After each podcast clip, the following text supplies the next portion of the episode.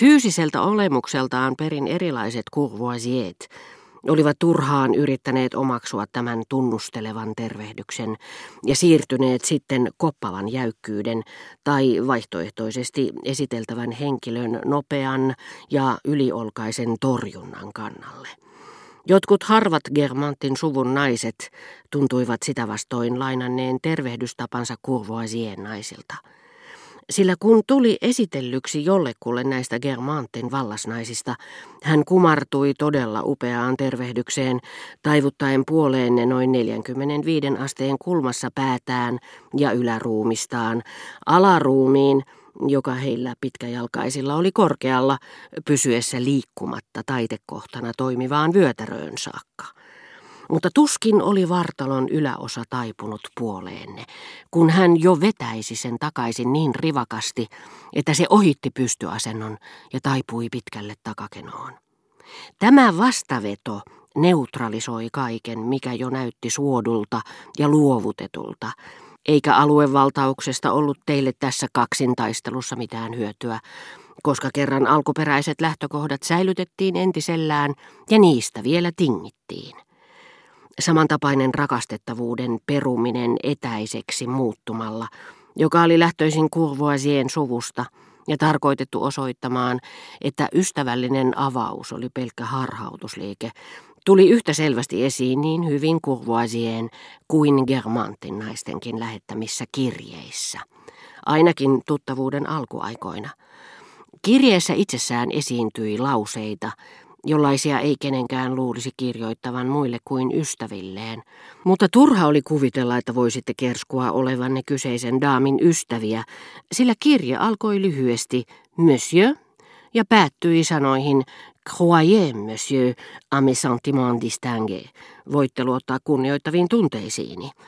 Kylmä avaus ja jäätävä loppulause muuttivat koko sisällön sävyn, niin että vaikka niiden välillä olisi esiintynyt, jos kysymyksessä oli esimerkiksi vastaus lähettämäänne surun valittelukirjeeseen, mitä liikuttavimpia kuvauksia sisarensa menettäneen Germantin surusta, heidän hellistä ja läheisistä väleistään, kauniista maisemista hänen loman viettopaikallaan, viehättävien lastenlasten lohdullisesta seurasta, kokonaisuus toi lähinnä mieleen kokoelmissa esiintyvät kirjeet eikä sen intiimi luonne tehnyt teitä yhtään sen läheisemmäksi itsekirjoittajan kanssa kuin jos kysymyksessä olisi ollut Plinius nuorempi tai Madame de Simian.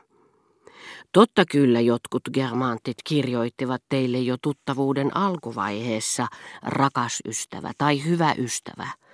Suvun yksinkertaisimpiin nämä naiset eivät suinkaan aina kuuluneet, vaan useimmat heistä olivat tottuneet elämään kuninkaitten seurassa ja olivat toisaalta kevytkenkäisiä, niin että ylpeys piti heissä yllä uskoa, että kaikki mikä heiltä tuli tuotti mielihyvää.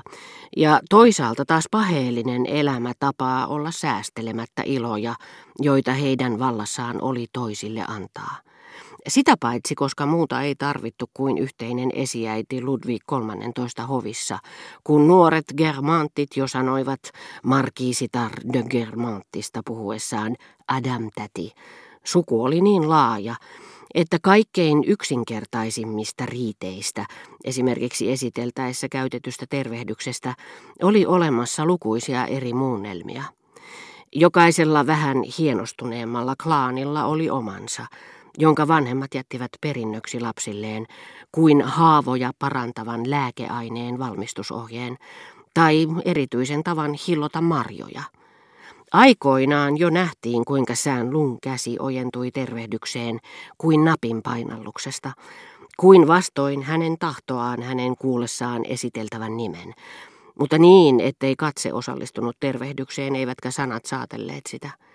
Joka ainoa onneton ei-aatelinen, joka jostakin erikoisesta syystä, eikä sellaista kovin usein sattunut, esiteltiin jollekulle sään lunklaaniin kuuluvalle, vaivasi päätään nähdessään tuon äkkinäisen minimitervehdyksen, joka tieten tahtoen oli puettu tuohon näennäisesti tiedottomaan muotoon, keksiäkseen, mitä kyseisellä Germantilla oikeastaan oli häntä vastaan.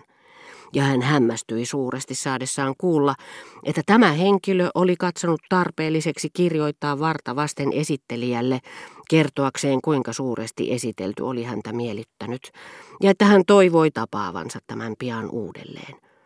Yhtä erikoistuneita kuin Saint-Lun koneellinen liike olivat Marquisi de Fierboin monimutkaiset ja nopeat tanssiaskeleet, joita Monsieur de Charlie piti naurettavina, niin kuin myös Germantin ruhtinaan vakaat ja laskelmoidut jalanliikkeet. Mutta mahdotonta tässä on kuvailla germanttilaisen koreografian koko rikkautta nimenomaan heidän balettiryhmänsä ennen näkemättömän laajuuden takia.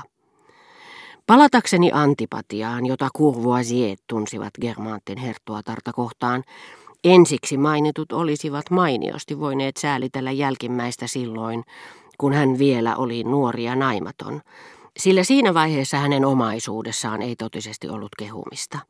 Ikävä kyllä jonkinmoinen kaihi tai huuru, noki musta ja sui generis oli aina peittänyt ja pimitti jatkuvasti kurvoisien suvun rikkaudet, niin että heidän varallisuutensa niin suuri kuin se olikin, ei koskaan puhjennut loistoon. Vaikka rikas tyttö kurvoisien suvusta olisi tehnyt miten edullisen naimakaupan tahansa, nuorelle parille ei jostakin syystä koskaan siunaantunut ikiomaa kotia Pariisista, vaan he joutuivat siellä käydessään asumaan appivanhempien luona, ja viettivät lopun vuotta maaseudulla tahrattomissa, mutta myöskin hohdottomissa seurapiireissä. Kun Sään Luu häikäisi Donsierin asukkaita hevosillaan ja vaunoillaan, vaikkei hänellä enää juuri muuta ollut kuin velkoja, muan upporikas Courvoisier käytti siellä yksin omaan raitiovaunua.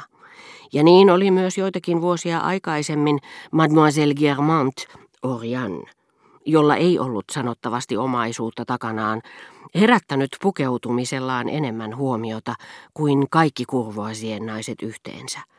Hänen puheisiinsa liittyvä skandaalin kärykin oli eräänlaista mainosta hänen tavalleen pukeutua ja kammata hiuksensa. Hän oli rohjennut sanoa itselleen Venäjän suuriruhtinaalle, Monseigneur, te olette kuulemma aikeissa murhauttaa Tolstoin päivällisillä, joille ei ollut kutsuttu yhtään Courvoisierta, eikä heillä sen puoleen kovin selvää käsitystä Tolstoista ollutkaan. Antiikin kreikkalaisia he eivät juuri sen paremmin tunteneet, ei ainakaan vanha herttua Tar de Galardon, silloin vielä naimattoman Germantin ruhtinattaren tuleva anoppi, jota Orian ei ollut kunnioittanut käynnillä kertaakaan viiteen vuoteen, ja joka vastasi, kun häneltä kysyttiin tämän pitkän poissaolon syitä, hän kuulemma lausuu Aristotelesta. Vanha herttuatar tarkoitti Aristofanesta. Muiden kutsuilla Meillä ei sellaista suvaita.